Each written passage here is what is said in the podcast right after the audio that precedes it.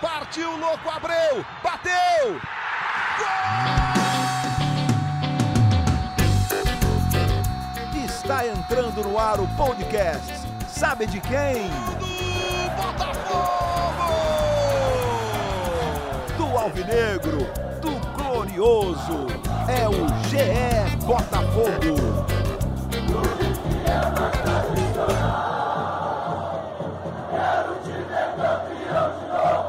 Fala, torcedor alvinegro! Tá começando o episódio 96 do podcast GE Botafogo. Eu sou o Luciano Melo. Finalmente, depois de uma vitória, né? Fazia 10 jogos que não tinha uma vitória do Botafogo, 1 a 0 sobre o São Paulo, e melhor do que isso, o Botafogo jogando bem. Mas o episódio é sobre novo treinador, o episódio é sobre mudanças de elenco, é o que interessa no momento. O Botafogo acabou de apresentar o Marcelo Chamusca na segunda-feira, a gente está gravando aqui na tarde de terça. Faz menos de 24 horas que o Botafogo tem um novo técnico trabalhando no Rio. Estou recebendo aqui dois convidados, uma delas setorista de Botafogo do GE. Como é que você está, Emanuele Ribeiro? Seja bem-vinda. Fala, Luciano. Bom dia, boa tarde, boa noite para quem nos ouve. Prazer mais uma vez estar aqui com vocês. Depois de uma vitória jogando bem e que dá elementos positivos para o Chamusca iniciar o seu trabalho no Botafogo. É isso. Nosso segundo convidado participa com frequência aqui, acompanha de perto o Botafogo, jornalista da Globo também. Como é que você está, Rafael Barros? Seja bem-vindo. Tudo bem, Luciano? Existe vida após a morte, né? E uma vida interessante, promissora, é, que projeta uma Série B com uma garotada que mostrou muito empenho, muito ânimo e foi responsável por 19 finalizações, a meta do Thiago Volpe, sendo oito diretamente no gol dele, e consagrou o goleiro do São Paulo como o melhor jogador da partida. Então, o Botafogo, é, acredite, jogou bem.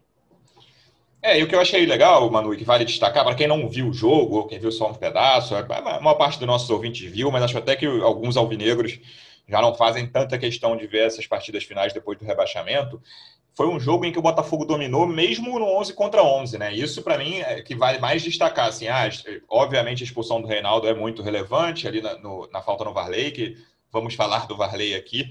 Mas é um jogo que, mesmo com igualdade numérica, o Botafogo dominava e o Botafogo era melhor de um time que liderou boa parte do, do campeonato. Com certeza. Esse lance é capital para a partida, para o resultado, com certeza, né? A expulsão do Reinaldo aos 28 minutos do primeiro tempo deixou o Botafogo com superioridade numérica, mas isso que você falou, Luciano, mesmo antes da expulsão, mesmo com é, o mesmo número de jogadores em campo, né, o Botafogo conseguiu sim se impor sobre o São Paulo. O São Paulo iniciou ali o jogo com mais posse de bola e até tentando subir mais para atacar o gol do Diego Loureiro, mas o Botafogo logo se organizou em campo, equilibrou as ações e foi um time dominante. Eu não me lembro da última vez que o Botafogo dominou o adversário como fez contra o São Paulo na noite da última segunda-feira. Acho que foi aquele segundo tempo contra o Curitiba ali mesmo, né? A última vitória. Acho que foi, cara. É, talvez, eu, acho que é, a gente, a gente viu alguns jogos bons do, do Botafogo nesse campeonato. Mas Pô. eu acho que não tão dominante, sobrando tanto como aconteceu contra o São Paulo, né? Claro que tem a questão da ineficiência. O São Paulo acho que fez um dos seus piores jogos no campeonato. Eu já, eu já tinha visto alguns Sim. jogos ruins do São Paulo, mas esse contra o Botafogo acho que está ali na, na, lista dos primeiros, dos piores do time no, no Campeonato Brasileiro. Tem essa questão, mas tem, por outro lado, a questão da mudança de postura do Botafogo também. Acho que a gente viu uns elementos positivos. Botafogo com o jogo bem mais verticalizado, buscando o ataque a todo momento, com as pontas funcionando bem, né? Foi até o que o Lúcio Flávio falou ali depois da partida, que foi um pedido dele para não fazer o jogo por dentro e fazer o jogo pelos lados do campo, aproveitando bem o Enio e o Varley, que foram gratas surpresas dessa partida aí, desse 1 a 0 diante do São Paulo. É, o Rafa, a escalação do Botafogo, quando você olhava, até um amigo meu, Vineu, assim que saía nas escalações, ele me mandou, cara, você já viu a escalação do Botafogo? Diego Loureiro, Kevin, Benevenuto, Souza e Hugo, Luiz Otávio, Kaique, Varley, Nazário, Eno, Enio e Navarro. Ele falou, cara, o Botafogo vai ser goleado hoje, eu tô preocupado. Falei, cara, calma, o São Paulo tá caindo, o São Paulo não tá bem, o São Paulo não vai golear ninguém. E assim, mesmo eu não esperando uma goleada, eu esperava uma vitória do São Paulo. E esses garotos, uma escalação muito desconhecida, com muitos garotos, mostraram algo Rafa, que é para a gente começar a pensar em alguns deles. Claro que com toda calma, não é para tipo, não dá para jogar Série B com 11 garotos, como muita gente pensa. Não só os torcedores do Botafogo, alguns deles, tem torcedores de outros clubes que vão jogar a Série B que pensam igual. Mas você consegue pensar em, cara, será que o Varley serve para ficar? O Kaique, que jogou só o primeiro tempo, achei que teve uma atuação interessante. O Enio, que é um jogador franzino, mas teve duas boas chances ali dentro da área. O Navarro nem foi tão bem, mas o Navarro já vinha, já vinha de boas atuações. São são caras que você começa a pensar e falar, ó, pode ser que eles sejam aproveitados na temporada 2021, Rafa. Eu vou falar uma coisa que parece estranha, porque a gente está falando do jogo de Campeonato Brasileiro da Série A, mas o Botafogo ontem entrou em campo para fazer um coletivo de luxo, para fazer um treino, um jogo é treino. É, ele fez um jogo treino contra um time que vai terminar provavelmente no G, G4, talvez no G5 do Brasileirão, vai para a Libertadores, seja na fase de grupo ou na preliminar. É, mas o time que teve uma queda muito acentuada no, no segundo turno, uma das piores campanhas do, do segundo turno, principalmente, aliás, do, do, do, ano de 2021, desculpa. Uma das piores campanhas do ano de 2021, se você reportar, do, do início de 2021 para cá, é, o São Paulo ganhou do Grêmio, e somou, se eu, não, se eu não me engano, mais um ou dois pontos. Então, até o próprio Botafogo é, era o único que estava atrás de São Paulo. Então, ele fez um treino de luxo contra um time que está jogando um futebol parecido com o dele, por incrível que pareça. Pode parecer estranho falar isso. Pela campanha do São Paulo lá atrás, que abriu ali chegou a abrir sete pontos na liderança, lá com o Fernando Diniz, e a gente achava que o São Paulo seria campeão brasileiro. Mas o São Paulo de 2021, ele joga um futebol muito parecido com o do Botafogo. Então, nessa, nessa ocasião, o Lúcio Flávio conseguiu ter uma clarividência enxergar uma oportunidade de já começar a, a rodar esses garotos, a botar, botar eles ali para para jogo. É, o Botafogo já tinha sido goleado pelo Grêmio no Engenhão por 5 a 2 O que, que, poderia acontecer de pior do que isso? Nada. O fundo do poço já tinha chegado um rebaixamento na lanterna, com, com, a quinta pior campanha, pelo menos, da história dos pontos corridos, é, com, com, goleadas, com situações de é, dez jogos sem vencer, com nove jogos seguidos de derrota. Então, assim, o fundo do poço já tinha chegado para o Botafogo. Então, vamos começar a trabalhar já 2021 a Série B efetivamente. E aí a gente vê algumas surpresas interessantes, né? Alguns jogadores que, de repente, não tinham sido tão testados e que puderam rodar e se apresentar bem. Agora, o, o você falou do próprio Enio, né? O, o, Hugo ali na lateral esquerda. Agora, eu fiquei muito impressionado com o que o Varley jogou.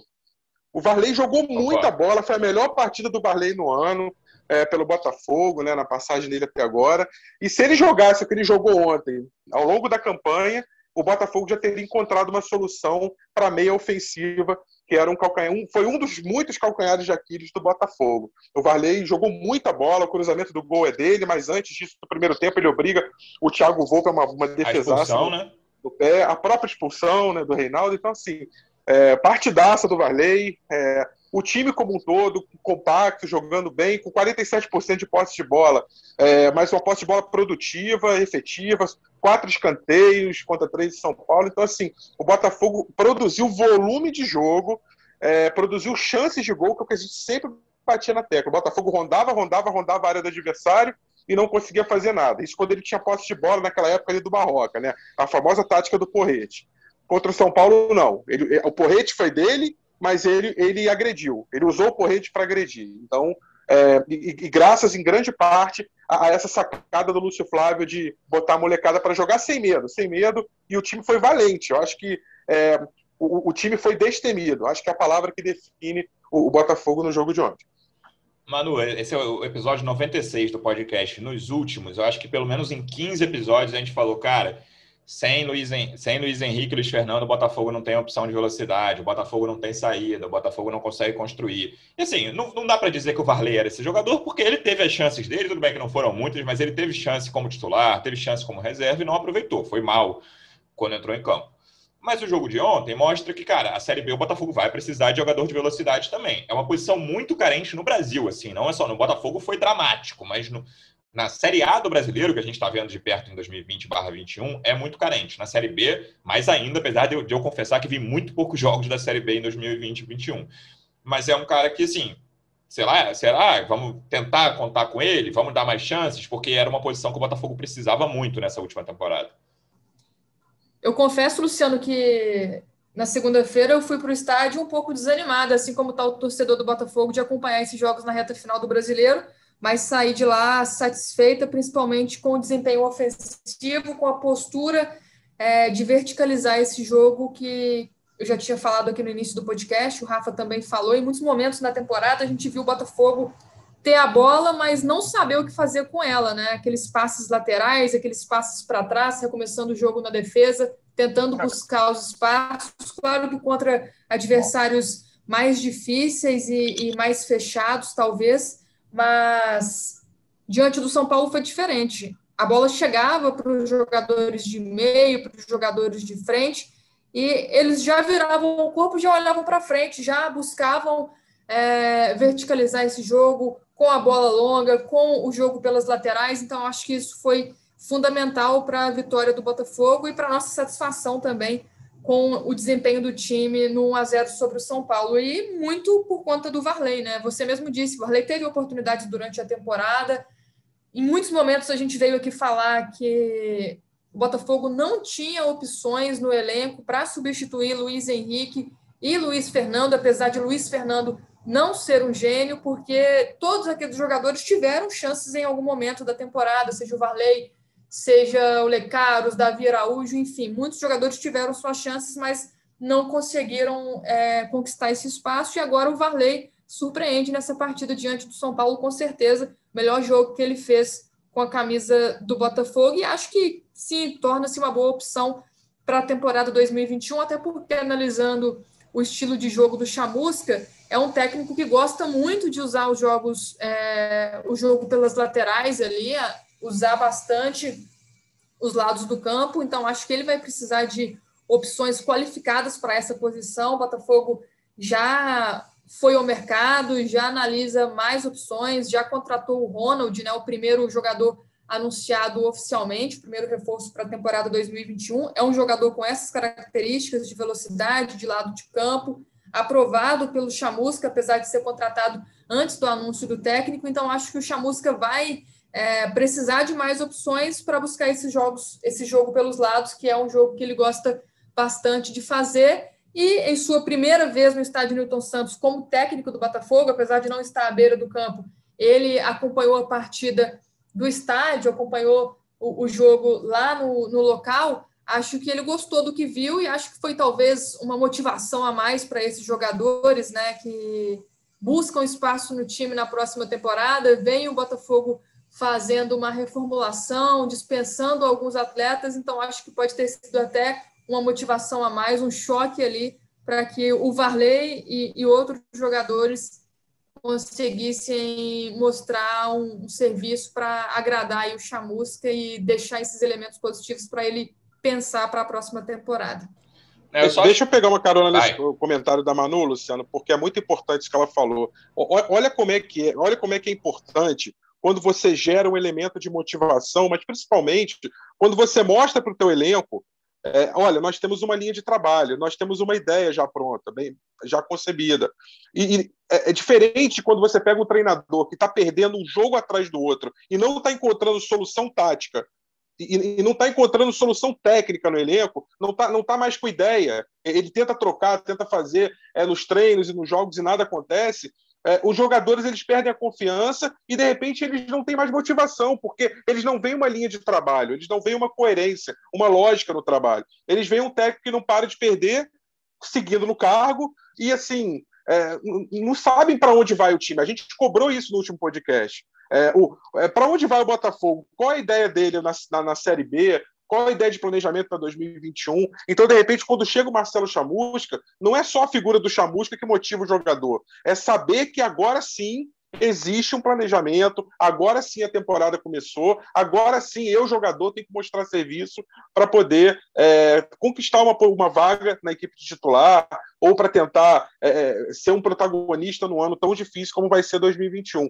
Então, olha a importância da diretoria é, dar uma sinalização positiva. Como que isso mexe com o elenco? Por que, que eu estou falando isso? Botafogo vai fechar a Série A com 27, 28 ou 30 pontos. Uma campanha pífia, como a gente falou lá atrás. É, não precisava, não precisava. A gente está aqui falando já é, problemas de planejamento do ano, problema de gestão de elenco, vários problemas o Botafogo teve, mas nada justifica o Botafogo ter sido rebaixado na última posição com tão poucos pontos.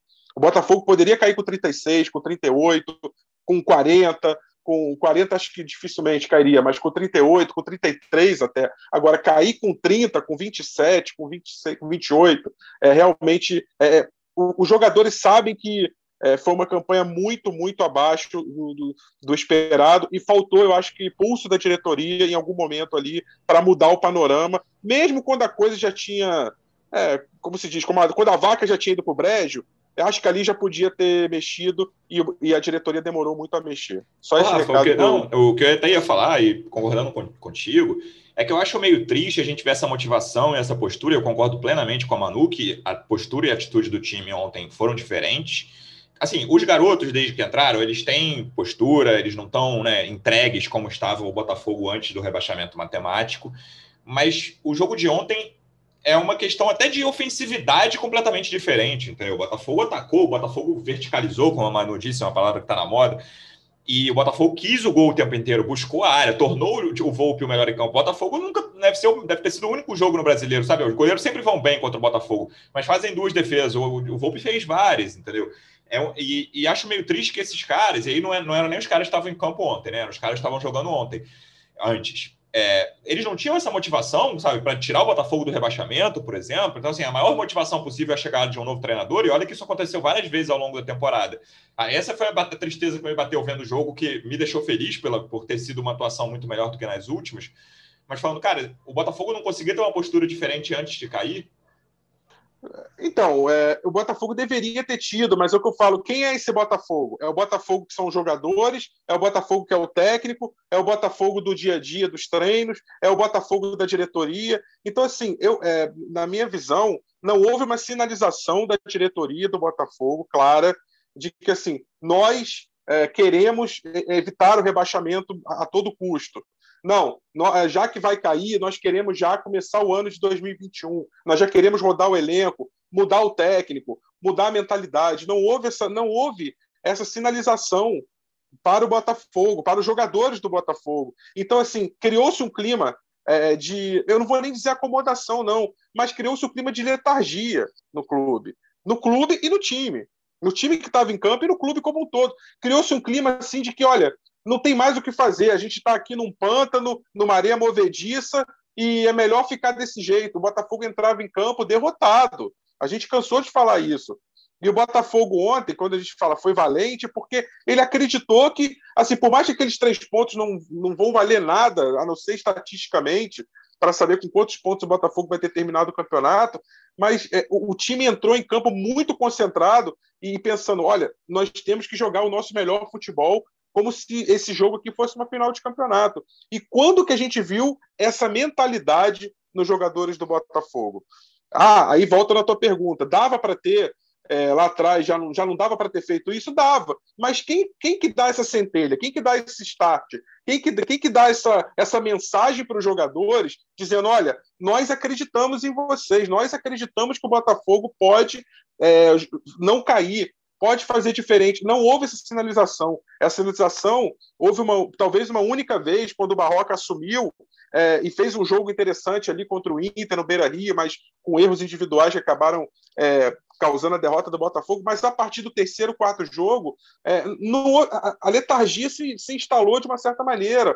É, o, o, não, é, não é por maldade, mas o clima, a cultura começou a ser de que, olha, não tem mais o que fazer. O Botafogo está meio que a está perdido, não tem muito o, o que fazer. Então, assim, é, ontem pela primeira vez eu vi um time jogar uma partida com, com tesão, com gana, com vontade e de realmente não, nós queremos mostrar algo diferente, entendeu? Mesmo que não valesse nada para o campeonato. Então, é isso, a mensagem não foi passada adequadamente, na minha visão, nem pela diretoria, nem pelo comando técnico lá atrás.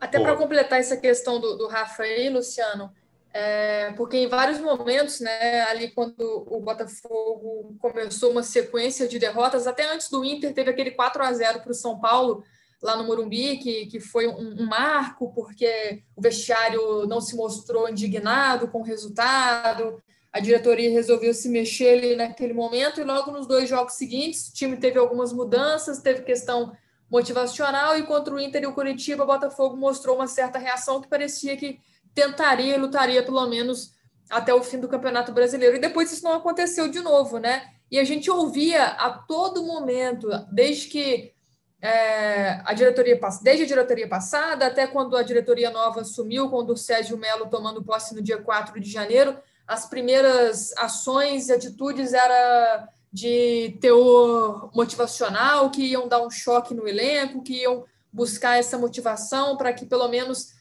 entrega e vontade não faltasse dentro de campo, mas a gente não viu o Botafogo dar essa resposta em nenhum momento desde então. Por outro lado, a gente vê, a gente viu, né, o Goiás, outro time rebaixado, conseguir pelo menos esse choque, essa chacoalhada no elenco. O Goiás deixou para trás lá em 31 de dezembro de 2020 jogadores que terminavam o contrato e que não estavam correspondendo resolveu ali não é, prolongar o vínculo, enquanto o Botafogo estendeu com todos os jogadores que estavam terminando o contrato ali. Nenhum deles chegou a, a contribuir desde então, né, nessa reta final do Campeonato Brasileiro. A gente viu isso em outros adversários que estavam ali na parte de baixo da tabela, pelo menos essa questão da vontade, da corda no pescoço, de entender que estavam caindo, que isso representaria um dano muito grande para os seus clubes, né? No Botafogo isso não aconteceu. E é, é isso, depois de, de rebaixado, acho que, que o caminho seguido foi o certo, de dar chance aos jovens, aqueles que podem ser aproveitados na próxima temporada. A gente viu até é, um jogo melhor contra o Palmeiras, quando o Barroca resolveu ali escalar um time mais jovem, né, no empate em 1 a 1 em São Paulo.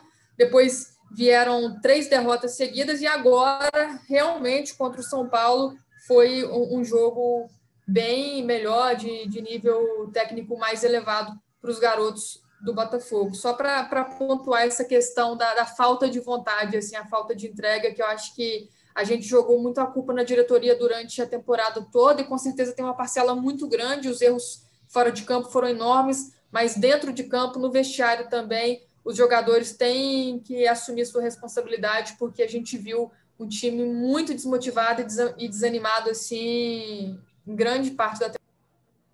Sim. E aí, vamos entrar no treinador. Botafogo na sexta-noite, né? A gente já estava até preparando para desligar um pouco, mas o Botafogo anunciou o treinador, o Marcelo Chamusca.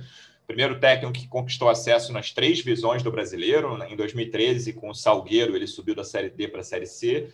Em 2016, com o Guarani, ele subiu da C para B. Em 2017, com o Ceará, ele subiu da B para A, fora essa temporada que acabou de acabar, que ele encaminhou ali o acesso do Cuiabá, não terminou a competição lá.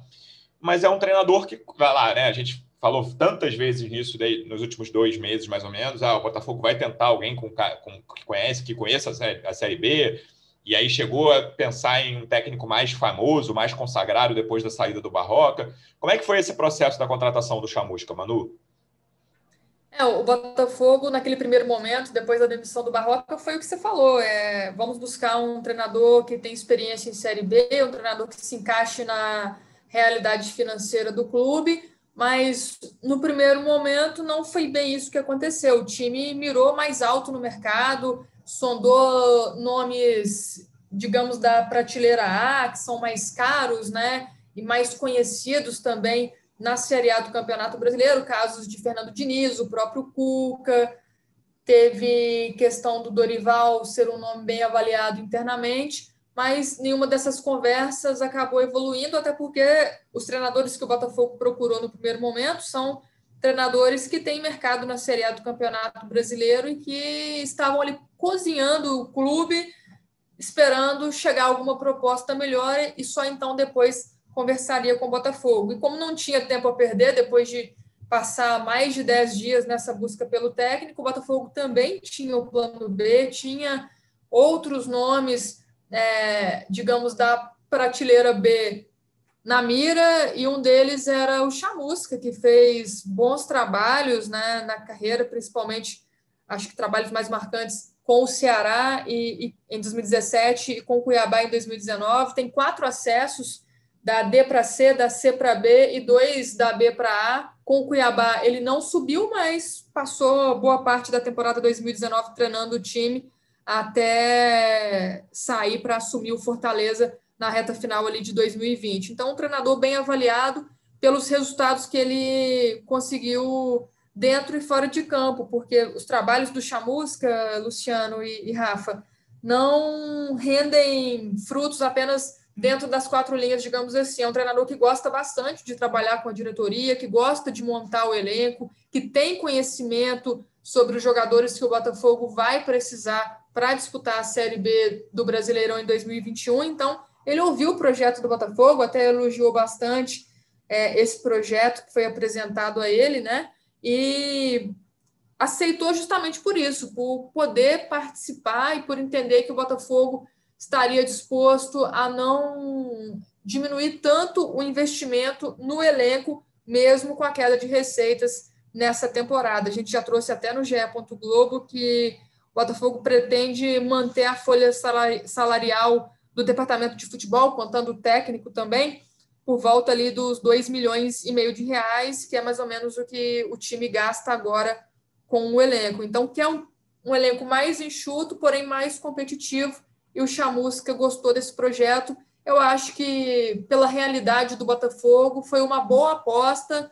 Precisava ir, sim, num, num cara que tem um entendimento sobre a segunda divisão do, do Campeonato Brasileiro, um cara que vai custar menos aos cofres nesse momento, eu acho que é uma aposta segura.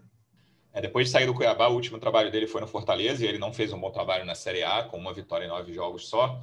Além dos acessos, ele também foi campeão cearense pelos dois clubes de lá, os dois grandes, né? O Fortaleza em 2015 e o Ceará em 2018. E o nosso produtor Rafael Barros falou com o Antero Neto, que é narrador da Verdinha, já, já, já narrou no Sport TV no Premiere aqui no Rio, conhece bem o trabalho do Chamusca, a Verdinha é uma rádio cearense. Antero, fala pra gente o que, que a gente pode esperar do trabalho do Chamusca no Botafogo. Seja bem-vindo. Fala galera do GE Botafogo, um abraço para todos vocês, que prazer estar aqui participando, batendo papo e saudar evidentemente a todo mundo que está nos acompanhando. É, nesse momento tão importante para o Botafogo, doído, mas importante, né? Que é de ressurgimento, de remodelação, enfim. E o Marcelo Chamusca é um bom nome para isso, assim eu considero. O torcedor que está nos acompanhando vai ficar meio chateado com o que eu vou falar agora ou triste com o que eu vou falar que eu acho que o Chamusca é um técnico ideal para a Série B do Campeonato Brasileiro. Evidentemente que o torcedor não queria estar nessa condição, mas já que está, vamos nos enfrentar e, enfim, é, se ajustar para que saia dessa situação e permaneça de novo por muitos e muitos anos lá na Série A do Campeonato Brasileiro. E o Chamusca, ele tem um negócio, aí posso, a gente pode falar aqui com relação à passagem dele pelo futebol cearense, é que ele deu muito bem no Ceará e no Fortaleza, no Fortaleza foi uma disputa de Série C, no Ceará ele passou pela Série B, ele conseguiu subir o Ceará da Série B para a Série A do Campeonato Brasileiro. Aliás, abrindo aqui um parênteses, né? É, o Chamusca tem esse destaque, vocês certamente devem ter comentado aí, de que é um, de um, de um treinador que conseguiu o acesso de todas as divisões, da C, pra, é, da D para C, da C para B e da B para A, e ele conseguiu um acesso com o time do, do Ceará da B para A, mas o grande problema do Chamusca tem sido quando ele vai disputar a Série A do Campeonato Brasileiro. E o curioso é que ele não teve sucesso em dois aspectos distintos. O primeiro, lá no Ceará, o Marcelo que ele terminou o trabalho na Série B e começou um trabalho do Ceará na Série A do Campeonato Brasileiro. Mas ele só durou nove partidas na Série A do Brasileirão e acabou sendo demitido. Com relação ao, a passagem dele com a equipe do Fortaleza, que foi agora mais recente, na Série A do Campeonato Brasileiro, ele veio substituir o Rogério Senni. Aí, na, na, nossa concepção aqui, até um pouco mais complexo, né? Pelo estilo de jogo que o Rogério Senni tinha montado na equipe do Fortaleza e também não deu sucesso, também não deu certo. Mas, em compensação, a passagem dele, se a gente for observar, mesmo que tenha esses dois aspectos aí de Ceará e de Fortaleza na Série A, a passagem dele é positiva aqui pelo futebol cearense é um cara muito de excelente trato com a imprensa, com os torcedores, é um, um treinador respeitoso, assim, sempre teve uma passagem polêmica zero por aqui, entendeu? Então foi um cara que teve uma passagem muito boa fora de campo e dentro de campo também. Então, se a gente, se, se vocês me perguntassem, poxa, é um bom nome para uma Série B do Campeonato Brasileiro, eu considero o Chamusco um bom nome para a Série B do Campeonato Brasileiro. E eu entendo até que ele está buscando se fixar e, e entrar naquele rol, se é que existe isso, né, de técnico de Série A. O Chamusca está precisando fazer um trabalho consistente e se firmar na Série A do Campeonato Brasileiro. Quem sabe o Botafogo é esse caminho para que ele faça um bom trabalho, para que ele, evidentemente, consiga o acesso e coloque o Botafogo na Série A do Brasileiro e aí ele tenha mais tempo, né? ele possa prolongar a sua, a su, o seu trabalho no time de futebol numa Série A do Campeonato Brasileiro. Da mesma forma que o Botafogo está pensando numa reestruturação, está pensando em, em, se adequar para voltar à Série A do Brasileiro, eu entendo que há muito isso na, com a carreira do Marcelo Chamusca também. Acho que o Chamusca está se preparando para voltar à Série A do Campeonato Brasileiro ou se firmar na Série A do Campeonato Brasileiro. Então, dos dois lados, acho que os dois se complementam. Botafogo que pede um técnico que tenha vivência nesse tipo de competição e um treinador que pede um time que tem história, que tem camisa, que tem tradição e que está precisando também desse abraço, né, desse, desse aperto de mão aí e esse trabalho mútuo para que ambos tenham sucesso. Valeu, pessoal, um abraço. Foi um prazer aqui conversar com vocês. Valeu, Antero. Muito obrigado pela participação. Rafa, acho que a principal conclusão desse áudio do Antero é que o Botafogo e o Chamusca vivem momentos, não vou dizer parecidos, por toda a história do Botafogo. O Chamusca é um treinador em início de carreira, mas que são aqueles. Assim, um clube e um treinador que precisam dar um salto, né? O Botafogo, com toda a questão financeira, todos os problemas que viveu, fora de campo, principalmente, mas dentro de campo também, como o Manu bem lembrou já nesse episódio. E o Chamusca, que é um cara praticamente assim consagrado nas séries inferiores do Campeonato Brasileiro, mas que acabou de fazer um trabalho curto e ruim na Série A e seria talvez o ponto alto, talvez não, certamente o ponto alto da carreira dele, devolver um clube grande para a Série A. Quando eu vi o Antero, aliás, um grande abraço meu amigo Antero Neto, foi nosso parceiro, companheiro no Sport TV, tanto tempo apresentou o Sport TV News, Isso. trabalhamos juntos, desenvolvemos ali uma longa amizade. É, e, e, assim, é, o, na fala do Antero, o que me chama a atenção é quando ele fala assim que é, é um técnico que subiu, né? E você falou isso também das três, é, da, das D para C, da C para B, da B para A, e a Manu lembrou que, né? Duas vezes, porque o, o Cuiabá pode ser considerado também. E aí a gente lembra daqueles nomes que são tradicionalmente tidos como reis do acesso, né? Aí vira aquele folclore, né? O Givanildo, o Lisca, o Gilson Kleina, o Guto Ferreira. O que que faz um técnico ser o rei do acesso e por que, pegando também a fala do Antero, alguns nomes não conseguem se firmar na Série A. É, e por que, que eu estou falando isso? A, a, a, gente cansou de falar nos podcasts recentes que para o Botafogo jogar uma Série B é bem diferente de jogar uma Série A. Você não pode pegar o mesmo elenco que jogaria uma Série A e botar numa Série B com a mesma mentalidade, não funciona. E da mesma maneira, técnico. Tem técnico que só funciona em divisão de acesso e ainda não está preparado, de repente, para fazer um trabalho na Série A. Por quê? Porque na Série B você tem que ter gestão de grupo, você tem que ter vestiário, você tem que lidar com situações que na Série A não, não existem tantos. Você joga em campos piores, certamente, e você enfrenta árbitros piores, que não são os melhores escalados para essas partidas da Série B. É, acaba que, no fim das contas, os times que mandam os jogos tendem a ter uma prevalência sobre os visitantes, um pouco, é, mas tem uma situação que é muito mais comum na B do que na A, que é você embalar uma sequência de vitória, ou seja, é o aspecto motivacional, porque mais ou menos a Série B é uma série nivelada. Você não tem nenhum time com aporte de investimento tão mais alto do que os outros. Claro que o Corinthians de 2008 está aí para ser exceção a essa regra, é, o próprio Internacional, quando voltou também, mesmo não tendo sido campeão, tinha um elenco um pouquinho acima. Mas normalmente a Série B é muito nivelada. Então, o que, o que desnivela, o que faz com que o time sobressaia, é o aspecto de você conseguir motivar o elenco, encaixar os jogadores é, em prol de, um, de, uma determinada meta, em prol de um determinado objetivo. É, na Série A, o buraco é um pouco mais embaixo. Você também tem um aspecto técnico. Você tem equipes que estão no nível um pouco mais acima, jogadores que desequilibram. Então não basta você vir com um discurso motivacional, não basta você ter uma boa gestão de vestiário, não basta ter uma boa gestão de elenco, não basta é, ser o técnico que entenda o elenco para fazer trocas é, pontuais e conseguir resultados imediatos. Isso na Série A nem sempre acontece porque você enfrenta equipes muito, muito qualificadas. A gente já falou que essa Série B vai ser uma das Série Bs mais é, equilibradas e niveladas por cima, porque tem times muito tradicionais. Tem Cruzeiro, Botafogo, Vasco, né, virtualmente rebaixado, o próprio Goiás, o, o Curitiba, a gente tem é, Vitória, a gente tem Náutico, tem equipes tradicionais, o, o Clube do Remo, então, assim, Guarani Ponte Preta. Então, você tem uma Série B com muito time de camisa.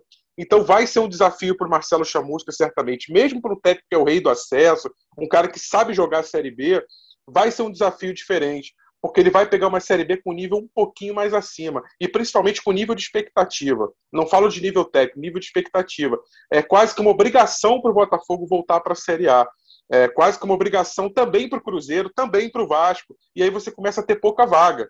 Né? A, a, a, o nível de exigência fica muito alto. Então, é sim uma, uma oportunidade do Marcelo Chamusca se firmar como um grande técnico, fazer um trabalho relevante, se credenciar para uma Série A depois, é, e é um pouco diferente da realidade que ele já enfrentou até agora com esses clubes com os quais ele subiu, é, Salgueiro, Guarani, Ceará.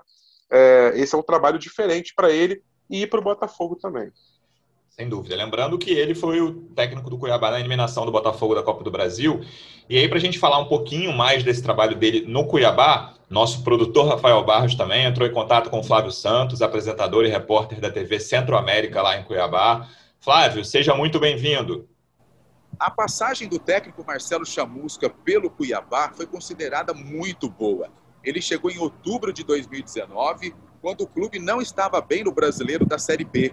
Substituiu o técnico Itamar Chuli e naquela temporada, em 13 jogos, conquistou seis vitórias, quatro empates e três derrotas. O time permaneceu na Série B, ficou entre os dez melhores e o resultado de tudo isso, a permanência, a renovação de contrato para a temporada 2020. O técnico pediu aí é, investimentos no clube, participou de todo o planejamento e a montagem do time para a temporada 2020. Resultado de tudo isso, em 37 jogos, 21 vitórias, 12 empates e 4 derrotas. Um aproveitamento de quase 68%. Além disso, conquistou, conquistou o título da Copa Verde, foi líder invicto do Mato Grossense na primeira fase no ano passado, também foi líder da Série B por várias rodadas. Só que em novembro de 2020 acabou recebendo uma proposta do Fortaleza, acabou aceitando, né? Foi embora às vésperas de um jogo importante das quartas de final da Copa do Brasil contra o Grêmio, e essa saída não foi bem digerida pelos torcedores que criticaram a postura do Chamusca. A diretoria também não gostou muito porque não teve nem a chance de fazer uma contraproposta para o técnico que foi para o Fortaleza. E o Cuiabá seguiu aí o campeonato com o comando de Alan Al e acabou conquistando o acesso. Mas a passagem do Chamusca foi marcada por sucesso aqui no Cuiabá. Obrigado, Flávio. Um abraço. Manu, uma coisa que você citou até na sua primeira fala sobre o Chamusca foi essa participação dele em formação de elenco, e é uma coisa que o Botafogo certamente precisa muito nesse momento, né? O Botafogo, lembrando que o Campeonato Carioca começa na semana que vem já, na próxima quarta-feira, o Botafogo encerra a participação na Série A na, na quinta agora, e se volta totalmente na própria apresentação de ontem. O Chamusca falou, cara, sexta-feira a gente vai intensificar, mas o Botafogo já tem cinco reforços. Queria que você lembrasse para gente quais são esses reforços e o que, que o Botafogo está pretendendo fazer nesse mercado ainda, comandado pelo Eduardo Freeland, mas com a ajuda do Chamusca também. Isso, Luciano, são cinco reforços, né? A gente está colocando assim, quatro já encaminhados e um oficializado, que foi o Ronald, atacante que o Botafogo já Isso. tentava contratar desde o final do ano passado, pertencia ao Botafogo de Ribeirão Preto, já realizou exames e assinou contrato válido por dois anos com o Botafogo. Agora, os outros quatro, a gente tem o Matheus Friso, volante, que disputou a Série B pelo Vitória é, nessa última temporada, se encaixa no perfil buscado pelo Botafogo, um jogador jovem com experiência na segunda divisão. Ele atua como volante, mas começou na base como camisa 10, fez sucesso na base do São Paulo como camisa 10, pode ser um jogador versátil também para os planos aí do, do Chamusca. Uma posição muito carente, talvez a mais questionada, criticada no Botafogo na temporada 2020. Lateral direita, Botafogo já tem um reforço encaminhado também é o lateral direito Jonathan, de 28 anos, estava no Coritiba, já é, fechou, né, encaminhou ali sua negociação com o Botafogo. Ele é aguardado após o fim do Campeonato Brasileiro na próxima quinta-feira para fazer exames e assinar contrato com o Botafogo. Outra posição carente, eu falei é, na análise sobre essa partida contra o São Paulo, Botafogo não tinha nenhum zagueiro no banco de reservas na noite da última segunda-feira lá no Newton Santos. apenas Souza e Marcelo Benevenuto em campo. Foi uma posição com poucas opções ao longo dessa temporada. O Botafogo já tem um nome encaminhado, Gilvan, que estava no Atlético Goianiense, vai chegar ao Botafogo, contrato de um ano, um defensor mais experiente que pode ajudar o time nessa Série B do Brasileirão. E por último, jogador que já esteve também no estádio Newton Santos, o volante Pedro Castro, ex-Havaí, já fez exames médicos, está perto de ser anunciado aí pelo Botafogo. Então, cinco reforços, um zagueiro, um lateral direito, dois volantes e um atacante de lado. São esses os nomes já encaminhados pelo Botafogo, que já tem outras situações também em análise, em conversa. O Marcelo Chamusca foi apresentado na segunda-feira, mas desde a última sexta-feira, quando foi anunciado oficialmente, já conversa por telefone com o Eduardo Freeland para saber quais nomes o clube estava monitorando no mercado, aprovar, indicar também outras situações, porque como a gente ouviu aí os colegas de Fortaleza e de Cuiabá, é um técnico que tem bastante experiência na Série B, que gosta de ajudar na montagem do elenco e com certeza pode contribuir com o Botafogo nessa busca por, por nomes para montar o elenco de 2021. Sim, esse elenco eu estou muito curioso para saber, Rafa, o que, que vai ser, mas a gente consegue ter alguma noção por esses cinco reforços, não vão ser contratações, né? Não, vai, não vão chegar o Rondo e o Calu, ainda bem, não vão ser jogadores de parar o aeroporto, o Botafogo não está em momento de parar o aeroporto, o Botafogo tem que pensar em jogadores que vão ajudar dentro de campo na Série B, mas a gente consegue ter uma noção do perfil dos reforços. É, a Série B, complementando até um comentário que tinha feito sobre a questão do treinador, que é rei do acesso, enfim, a Série B não exige que você tenha grandes jogadores no elenco, grandes nomes. Muitas vezes, até ter grandes nomes pode atrapalhar é, o, o, trabalho, a montagem de um elenco mais coeso e mais propício ao que é a própria Série B. Né? O Botafogo, para o torcedor que, que vai se lembrar, em 2003, ele sobe para. Ele faz uma Série B que é muito difícil, são dois quadrangulares, até ele subir junto com o Palmeiras, né? O quadrangular final tinha o Esporte também, tinha o Marília, que estava jogando bem. E o Botafogo sobe com um time super limitado, um time que tinha Dil e Leandrão no ataque, que tinha Almir de meio campo municiando. Então, assim, um time bem modesto, mas um time que foi ganhando corpo dentro da competição. 2015, com René Simões, mesma coisa. Um time que foi ganhando corpo na competição, um time que não tinha nenhum jogador extraordinário, mas que trouxe nomes interessantes, como o próprio Rodrigo Pimpão, que depois veio a participar da campanha da Libertadores de 2017. Então, assim, só para a gente ficar com essa lição de que o importante é o Botafogo achar os nomes certos para posições certas, independentemente de, de ter nome, de não ter nome. É, é importante ter jogadores que querem é, a gente falou de técnico, né? O Marcelo Chamusca quer se valorizar, quer, quer dar um salto na carreira dentro de um clube é, tradicional, glorioso e importante como o Botafogo. Isso vale para os jogadores também. O Botafogo é uma marca assim é, centenária, é uma marca muito, muito importante para o futebol brasileiro. Então, para esses jogadores, jogar no Botafogo é, representa na carreira deles uma oportunidade, uma possibilidade única, ímpar. Então, assim, é muito legal quando o Botafogo consegue é, pensar esses atletas corretamente e esses atletas vestem a camisa, vestem o projeto de, de poderem, a, a, através do Botafogo, é, alavancarem sua carreira e, e fazer história dentro do clube, por que não? Então, assim, é, não, é, não, é, não se trata de grandes nomes, se trata de pessoas que querem é, fazer grandes trabalhos e a Série B está aí para dar essa oportunidade para nomes que talvez não teriam essa oportunidade na Série A. É isso, o Botafogo pelo menos começa a se desenhar um cenário novo. Vamos ver se, se esses reforços vão funcionar, se o Chamusca vai funcionar.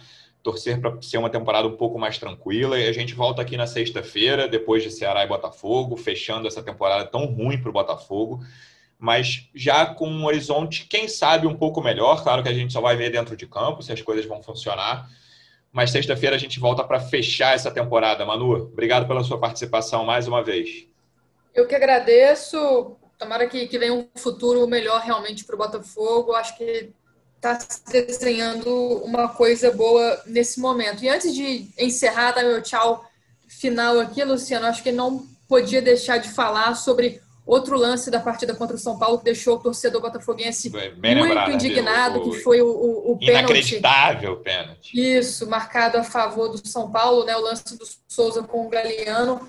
Pênalti não existiu, não tem discussão nenhuma sobre esse lance, não tem nenhuma dúvida nenhuma sobre esse lance. Acho que foi escandalosa essa marcação. O torcedor tem que ficar indignado com razão, porque não é a primeira vez que o Botafogo foi prejudicado nessa temporada, assim como aconteceu também com outros clubes, mas esse pênalti foi realmente uma, uma brincadeira, né? E fica a indignação maior de o VAR não ter sido não ter chamado, né, o árbitro para olhar e conferir as imagens aí desse lance. E com essa indignação eu vou dando meu tchau para vocês. Valeu, um abraço. Boa lembrança. Me arrisco a dizer que foi o maior erro de arbitragem do brasileiro até agora. Rafa, obrigado mais uma vez pela certeza, sua presença, Luciano. amigo. Valeu, Luciano. É, agradeço mais uma vez o convite. É um prazer estar sempre aí falando sobre Botafogo contigo, com a Manu. E endosso as palavras de vocês é, e concordo completamente com o que você disse. Foi o maior erro, o erro mais ridículo. Assim, foi um erro que se você passar em qualquer canal de TV na Alemanha, na Inglaterra, na Itália, na Argentina, na França, na Islândia, esse lance, os caras vão rir, vão falar, não, é verdade que no Brasil... É. Não, no Brasil teve esse lance, foi dado pênalti. Parece aqueles lances que você recebe. Não, um VAR. Parece aqueles lances que você recebe no WhatsApp, né? É, é, aqueles memes, né? Do, o gol que o cara chutou do meio de campo, a bola deu uma volta lá na arquibancada e entrou no outro ângulo. Porque assim, inacreditável marcar um pênalti desse, assim, e com VAR. Quer dizer, é, faz um dossiê aí, vê a quantidade de lances que o Botafogo foi prejudicado, não caiu por isso, a gente já cansou de falar, mas assim, isso. olha, impressionante o que a arbitragem e que o VAR fizeram esse ano com o Botafogo, e essa foi a cereja do bolo. É, um abraço, gente, um abraço, torcedor Alvinegro, e até a próxima. Boa, justa a indignação de vocês dois. Torcedor Alvinegro, obrigado mais uma vez pela audiência. Até sexta, um abraço.